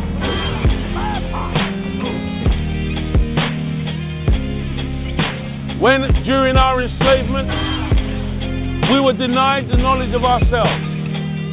We were not to know who we were from ancient antiquity, our relationship to God, our relationship to